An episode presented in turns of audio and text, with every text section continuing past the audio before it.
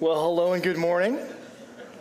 My name's Justin. I am one of the pastors here at Riv, also the REO Town venue director. So uh, great to have you on this, this Father's Day weekend. So tip of the hat to all the Padres in the house.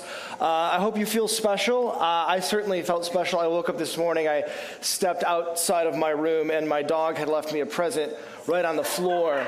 Um, and my wife, God bless her, she cleaned it up. So that is true love. So shout out to, to her. Um, hey, and happy Juneteenth uh, to boot. Uh, it is good to celebrate emancipation. To look back at 1865 when the godlessness of the Confederacy was being dismantled and freedom was proclaimed to enslaved image bearers of God. So uh, when I say good morning, I hope this is a, a happy day for you. I mean that in a very robust way. Um, as we get going, though, I do have one Riv specific current event uh, to announce regarding the future of our MSU venue.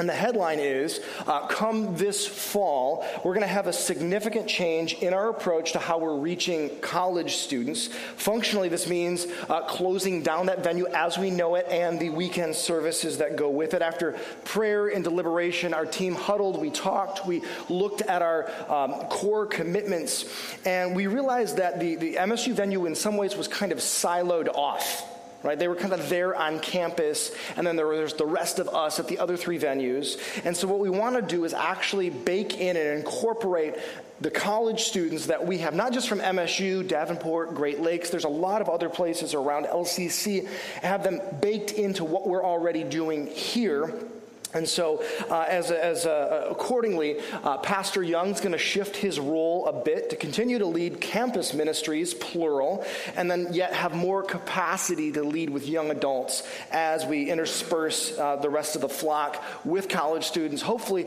uh, college students will then influence a little bit more, be influenced, rub shoulders, set up natural opportunities for discipleship, not just doing a huddle with peers on campus. Um, and so, while this technically means that um, it, the venue is closing, this opens up opportunities for LCC, uh, Great Lakes, Davenport, etc.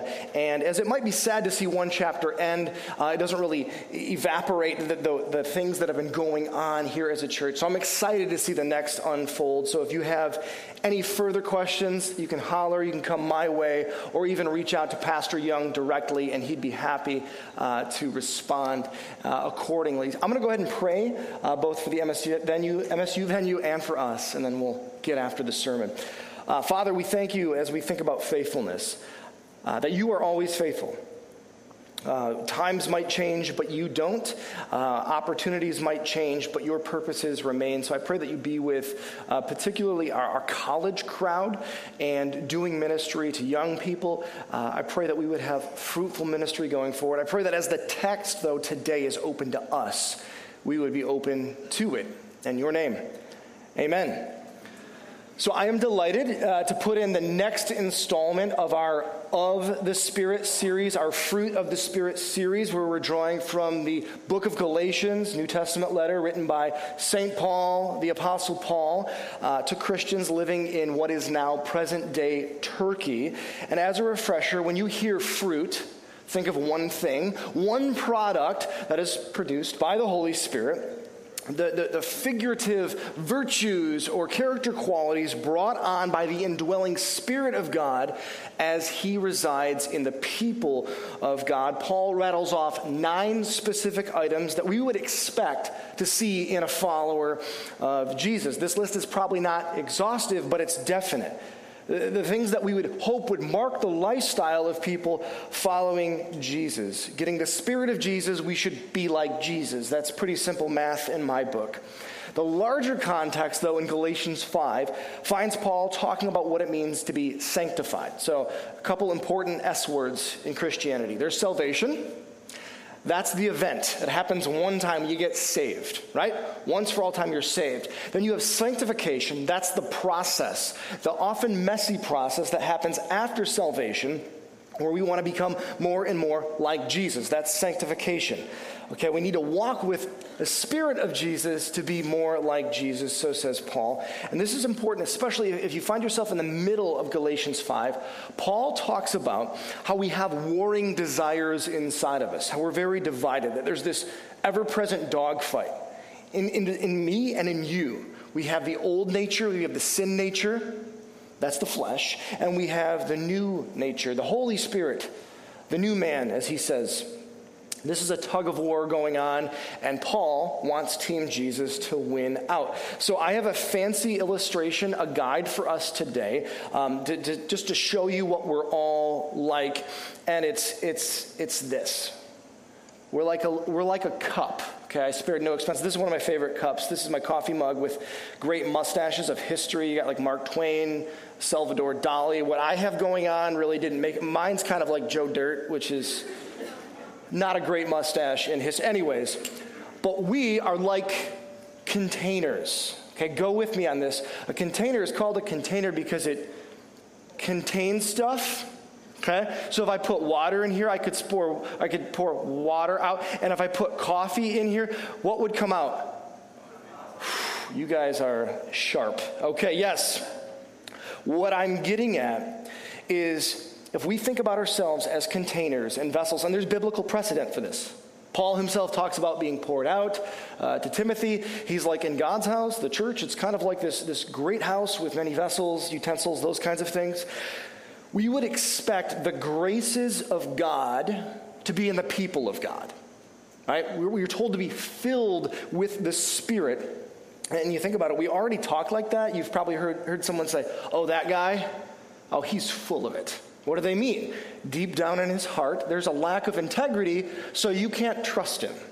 Right? That's what's in the heart. What you have inside, what you're filled with, has a way of spilling over. That's where we're going today. And uh, I want us to look at one aspect of the fruit of the Spirit, and that is faithfulness. But the fruit of the Spirit is love, joy, peace, patience, goodness, faithfulness devotion, loyalty, reliability, being committed. The people of God are called to be faithful over and against the possibilities that could divide us, to be faithful to God, to be faithful to others, to be full of faith. Now, as we dive into the biblical language, what, what, what's going on here with faithfulness, it, it pops as the kids say. It comes into 3D. I'm going to read some of the Greek and the Hebrew as it kind of gets unpacked and see if this defines you. So, the Greek word that's used most often is pistis, uh, which means genuine, real, something that's bona fide. Speaks to this notion of allegiance. When there's faithfulness, someone has a good, strong allegiance. Someone is dutiful, conscientious, trustworthy, reliable. That's pistis, which is used in the New Testament. In the Old Testament, the word is emunah, which means steadfastness. Being firm, being resolved. It speaks to the state of truth telling or the, the condition of living according to a high moral standard. When, when emunah speaks of God, it speaks to permanent integrity. Integrity that won't wear out. That's biblical faithfulness. So today I'm, I'm operating from a two part premise. One's negative, the other one's positive. Negatively, by default, we human beings are, are woefully unfaithful. We're not, we're not full of faithfulness. We're empty. And not only are we empty, we're, we're, we're, dirty. Actually, I left this cup up here a while ago, and I was going to drink out of it today, but I didn't know what had happened because it's just been sitting around. Um, that, that's us. There's my, my, I have like a film on my finger now from touching that on the inside. Anyways, that's us. And you think about it, our experiences testify that unfaithfulness is one of the most grievous and destructive things that we face. You, you don't have to be a Christian to pick up what I'm putting down. I mean, uh, you think about if a, if a father walks out on a family, those children will walk with a limp the rest of their lives. When a politician makes promises they don't keep, false claims about reality Citizens lose faith in their representative democracy. Our weariness, the angst that we feel, testify that unfaithfulness is an enduring human problem. So that's the bad news. But the good news is God is faithful. He is so faithful that He is an eternal spring of faithfulness, and that His faithfulness can come in and it can wash out our filth, and it can fill up, it can displace our unfaithfulness, making us faithful people that can spore, spore, spill. I was going to say pour and spill, but I've said spore twice. Spill over into all that we do. Here's my thesis for today. Since faithfulness is ultimately a product of the Spirit of God, the Spirit produces faithfulness. Our ability to be faithful ultimately flows out of the character and power of God. That's wordy, but it's precise. We need to be precise. I'll say it again. Since faithfulness is a product of the Spirit of God, our ability to be faithful flows out of the character and the power of God. If we grasp this, if we can be transformed by this, that will make us full of faith. And we will spill this over. We will pour this over. See, I, I got my words right that time into all that we say and all that we do. I want to direct this teaching away from what we do, from human effort that will fizzle out. You know, that little pep talk you give yourself, and then three days later, you've screwed up again, and you're like, ah, I'm full of it now, right? In this equation, we must decrease, God must increase because God is faithful. He's faithful in his actions, he's faithful in his attributes. Um, it, it, has to start with God because that's who God is. His steadfast love, his unchanging character and quality, that has to be the bedrock, the foundation on which we build. The Old Testament says that he is faithful. Deuteronomy 7 Know that the Lord, your God, is God. No one else is God, he alone the faithful God who keeps his gracious covenant loyalty for a thousand generations with those who love and keep his commands. God is faithful in dealing with his people across time. We see this chronicled with the Hebrews, with the Jews. He made a promise to Abraham to make him the father of many nations, and God holds up his end of the bargain. He doesn't withdraw that regardless. Doesn't matter what people do. They fail routinely. They're unfaithful routinely, and God remains faithful. And the reason He is faithful in His actions is because He is faithful in His attributes, in His character. That's who He is. He is faithful. Listen, Numbers. This is the contrast between God and human beings. God is not a man that He might lie, or a son of man that He might change His mind. Does He speak and not act? Or promise and not fulfill? What this verse is getting at is this concept of God being immutable. It's not a word that we use that often, but if this was an episode of Sesame Street, I would make that the word of the day immutable. The immutability of God. It means that God won't mutate.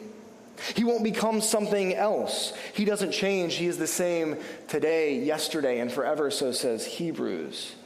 God always perfectly employs all of his attributes at once. You and I, we have like dials that go up and down depending on whatever. Like some days, I'm kind, but I'm not kind for a while because I'm not patient. Right? Or maybe I'm gentle, but I, but I withhold the truth. God is everything all at once power, love, justice, mercy, all of this switched on to the full, perfectly harmonized always makes God always faithful. A.W. Tozer puts it this way Speaking of God, he cannot act out of character with himself. He is at once faithful and immutable. So all of his words and acts must be and remain faithful. Men become unfaithful out of desire, fear, weakness, loss of interest, or because of some strong influence from without. Obviously, none of these forces can affect God in any way. He is his own reason for all he is and does. In his actions, in his attributes, God is faithful. Though he is faithful, we are not. We are mutable. We mutate. Our behavior, our character, if we are honest, it shifts. It moves with the seasons out of desire, fear, weakness, loss of interest, some external force pressing in on us.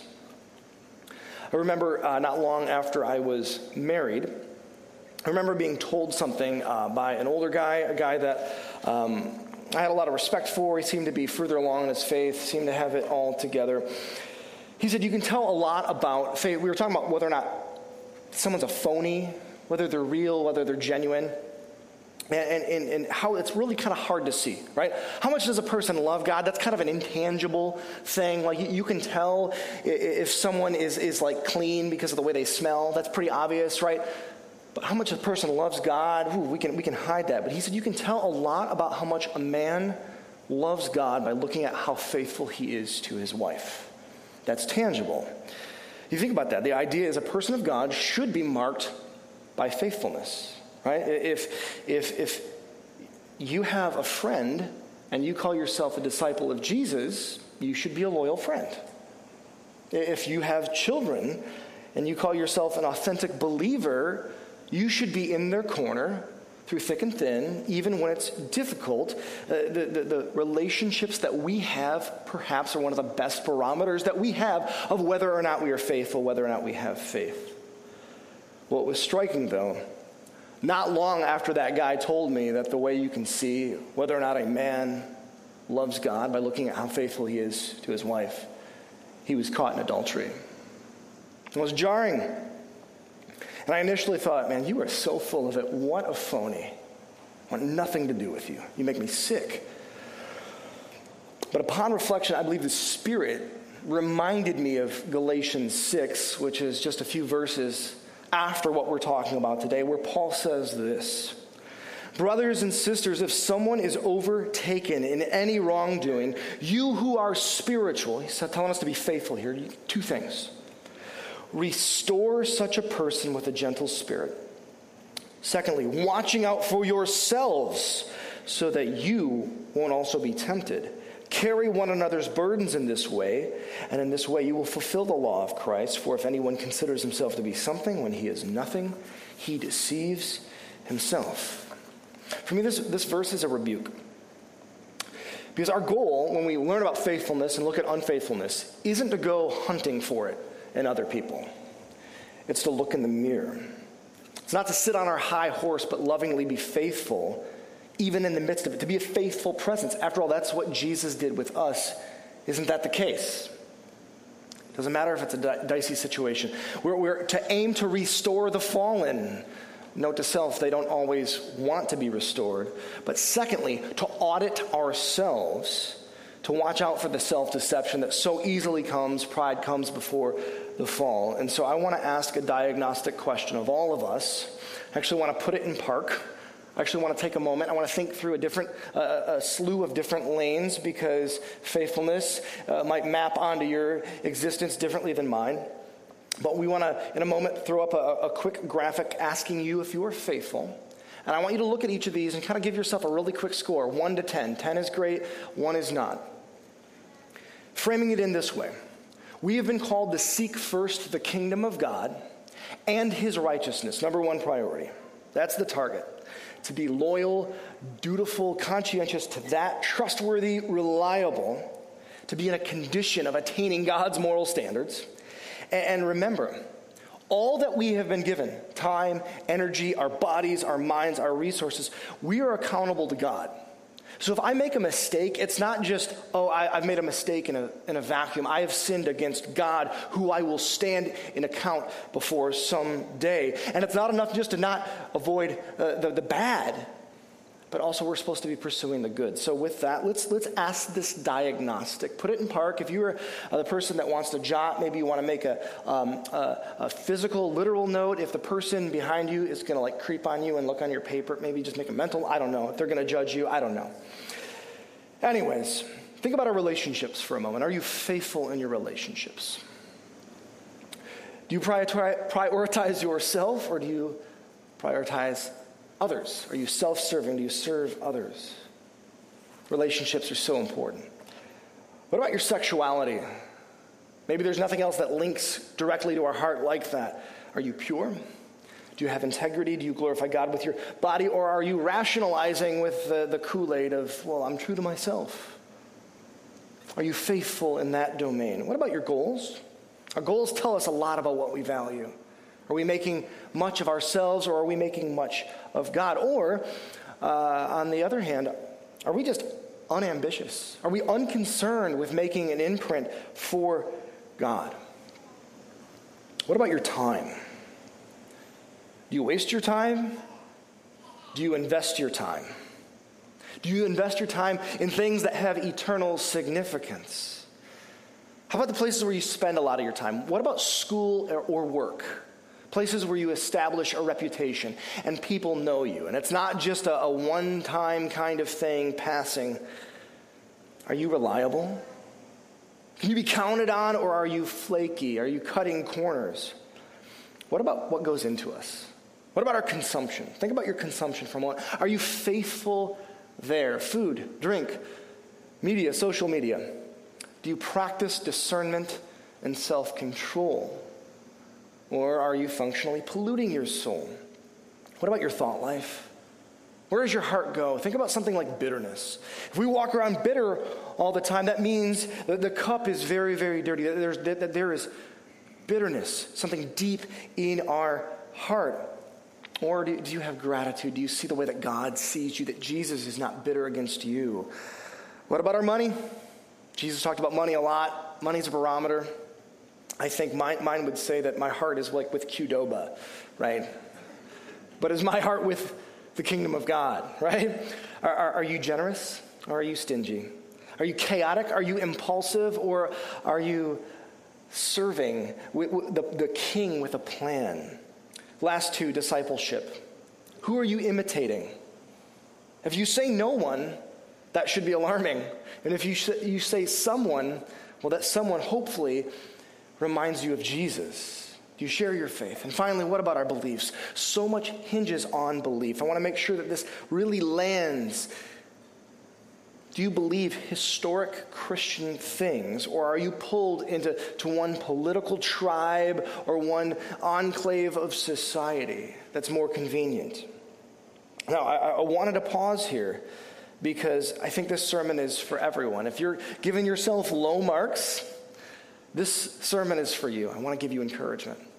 If you're giving yourself high marks, I want to give you warning because this sermon is for you if you think you're standing firm, be careful lest you fall. There's this confrontational side of the gospel. Yes, it's the good news that God loves us. But Jesus is a physician, He's a doctor, and he, sometimes He has to come in and He has to diagnose things inside of us. And what this means is that God examines us not as we compare ourselves to others or some other arbitrary standard, but He is the standard. And He looks at our hearts. So if we lust in our hearts, Jesus says that's a form of, of adultery. Therefore, we are all found wanting.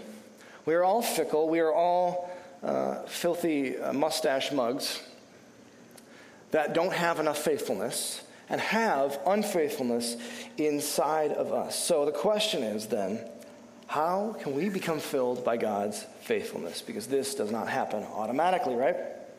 Well, three thoughts for you how to be filled by the faithfulness of God. Number one, Believe Jesus is faithful for us. Believe in Jesus. We, we tap into the source of faithfulness. And he was faithful vicariously for us. What we couldn't do, he did. Another way to think about being faithful, as I mentioned earlier, is to be full of faith and faith in God, God's own Son, who came and lived the perfect life, the only one that could be said to be faithful. He never betrayed. And he went and he died in our place for our unfaithfulness to take the penalty for our sins in 1 John. If we confess our sins, he is faithful and righteous, not us. He is faithful and righteous to forgive us our sins and to cleanse us from how much unrighteousness? All. All unrighteousness. If we believe in him, we are linked with the eternal God. We have full assurance that the faithfulness of God is faithful to forgive us of our sins, and we're covered. The best picture I could give you of faithfulness is Jesus on the cross. I couldn't think of anything better. I couldn't imagine anything. I couldn't construe anything. I couldn't use bigger, fluffier language. Jesus on the cross is the clearest portrait of faithfulness that could ever be seen. He prioritized the Father's will. He was sweating blood, asking if there's any other way, and he was faithful. In Hebrews, it says that he was faithful even for us. For the joy set before him, he went to the cross. He scorned its shame for us. He laid his life down.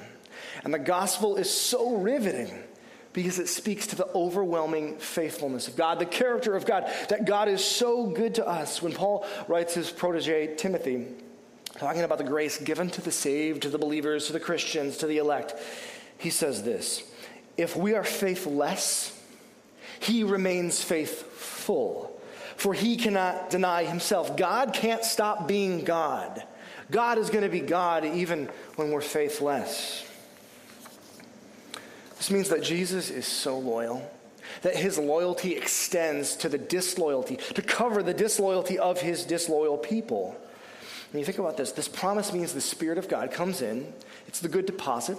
It seals us. He sets up shop. He sets up residence inside of his people. Even when we grieve, the Bible says that we can grieve the Holy Spirit. We can sin against the Holy Spirit, but he's too, we're not going to kick him out. This means we're not going to get booted from the family of God. This means God is not going to chop off part of his own body. It means that we are his children.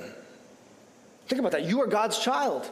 If you are in Christ, you are God's child. Think about whose you are. Think about who you are.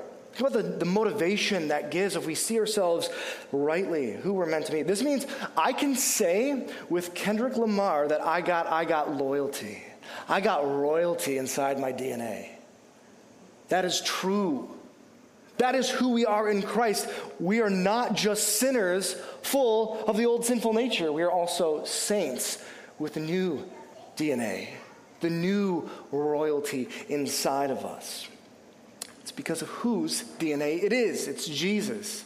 John gets the vision of heaven and Revelation, and he glimpses Jesus on a white horse, and he says, The name of the rider is faithful and true. He is faithful and he is true. So when we are unfaithful and false, he makes up for what we lack. That is why He is to be praised. That is why He is to be followed. He is faithful for us, so we need to believe in Him, so we are linked to Him, and that will make up for what we lack. That will fill the filth. This will help us be faithful. Secondly, to be filled by faithfulness. To be honest, we get empty. So when we feel empty, we need to be filled by His presence and His promises. I mentioned earlier Ephesians 5, where it says that we are to be filled with the Spirit of God. The grammar, if you look at the grammar there, because um, I like to party, I look at things like this once in a while. Um, the verb tense suggests that this is a process, that we need to be being filled. It doesn't sound smooth in English if we spoke, the, you know, the Greek would be a little bit more intuitive. But this is not the event. Salvation is the event right? But just as I need more coffee and then more coffee and then more coffee, we need to be being filled with the Spirit. Being saved is a big deal. But God doesn't want to just say, hey, I did this one thing in your life this one time. He wants to be present in our life at all times. And this does not mean, when we, we are saved, that we're going to feel full of the Spirit all the time.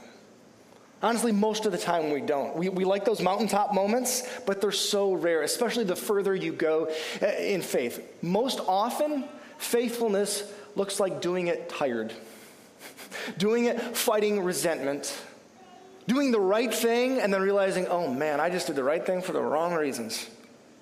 I got to confess that I did the wrong thing. And for many of us right now, we are struggling. We're experiencing a tough season. It's hard to be faithful.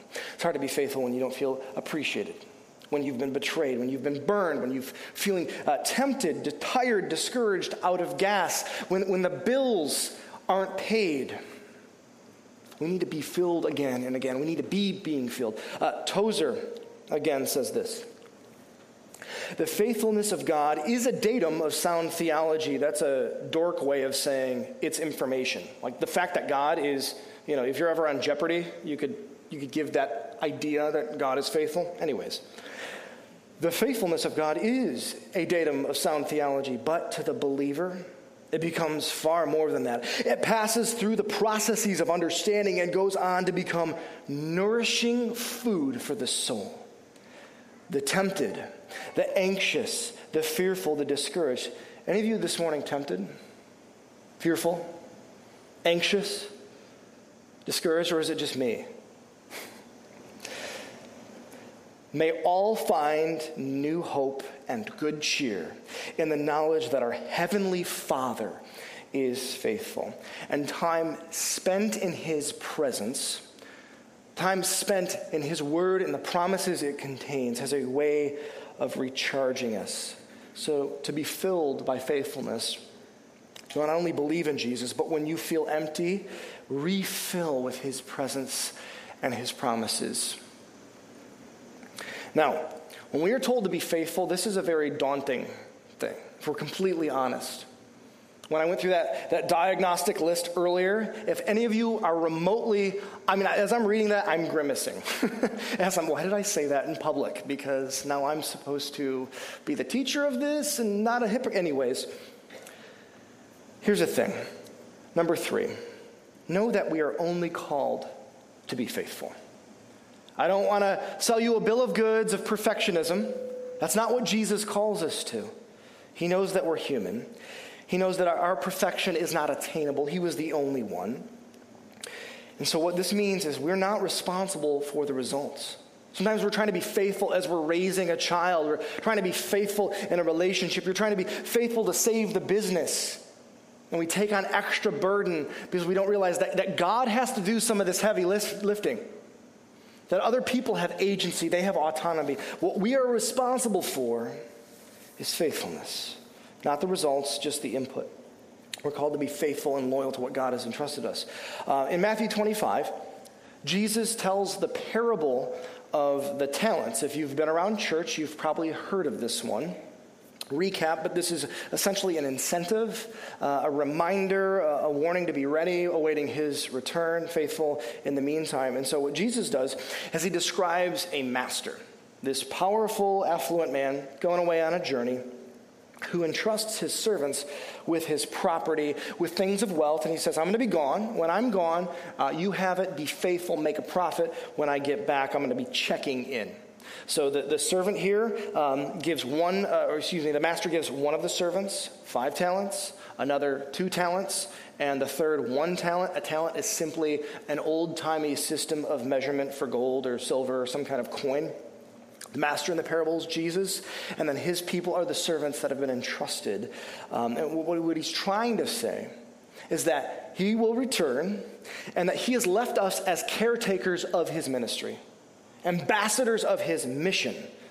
Our time, our money, our bodies, our intellect, all this other stuff is given to us by him, and we're going to have to give an account. Great or small, we have to be faithful. And so, what's interesting is, is he says to the faithful, Enter in the master's joy. Well done, good and faithful servant. That's what we want to hear someday. So, this is what happens when the master returns. Uh, the man with two talents also approached. So, he gives the same spiel as the, the guy with the five talents. And he says to him, Master, you gave me two talents. See, I've earned you two more. His master said to him, Well done, good and faithful servant. You were faithful, faithful over a few things and I will put you in charge of many things. Share your master's joy. Here he is commended for faithfulness, not the amount of his talent, not necessarily the outcomes, but that he was faithful. He realized that we have been given an opportunity and a responsibility that we shouldn't take lightly, but our call in that is simply to be faithful. It's God who moves the mountains. When, when, when, the disciples are on the mountainside with Jesus and there's this huge, vast crowd, and they're like, Jesus, they're hungry. He's like, You feed them. They're like, We got crumbs. All they had to do was be faithful with their crumbs. Jesus does the rest. So, what I want to do right now is I want to return back to the graphic we showed you earlier. I want to put it back in park again. I want to take a moment again. I want to invest this time um, just to imagine what it might look like for you to take a step of faith to be more faithful. Let's, let's go back through this list, okay? What about your relationships? What would it look like to be faithful in your relationships? Perhaps maybe you begin to engage your friends in matters of faith. You, you pray for them, you encourage them, you are there for them. You put others in front of you. What about with your sexuality? Well, faithfulness might look like letting God sit on the throne that is rightly His, stepping back, resisting whatever might make you stumble, whoever might make you stumble in your life. What about your goals? What would faithfulness look like in your goals? Some of us, we need to get some godly ambitions, some God sized ambitions. Some of us, we got to go back to the drawing board. And we need to pursue what God wants with all of our might. What about our time?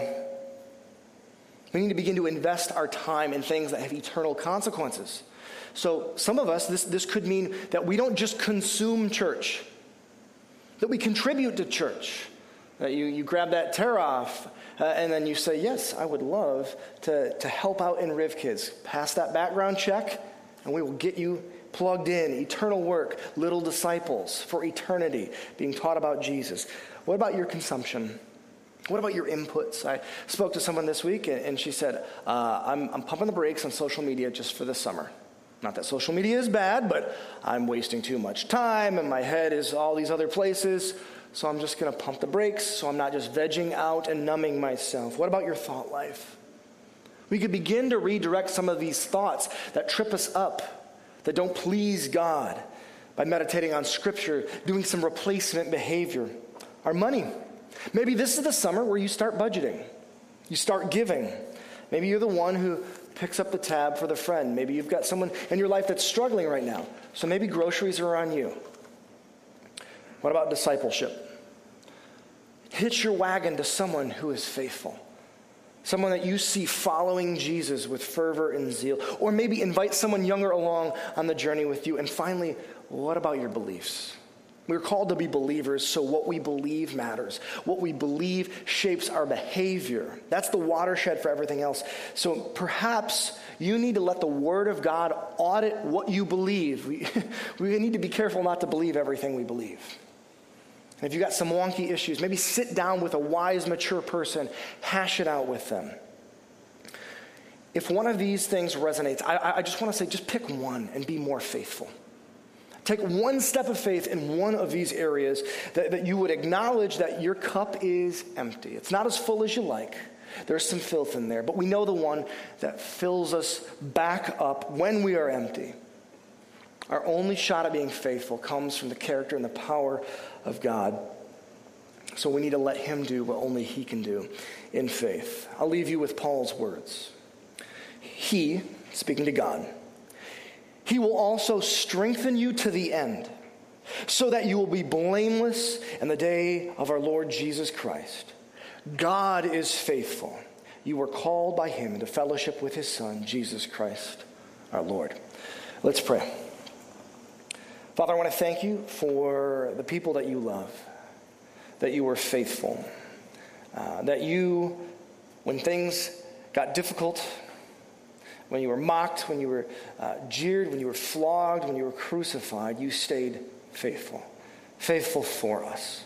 Lord, help us to realize what we have in Christ, that we have new and divine DNA, faithful DNA. Help us to live into the Spirit, to walk with the Spirit, to be filled with the Spirit, to be being filled with the Spirit.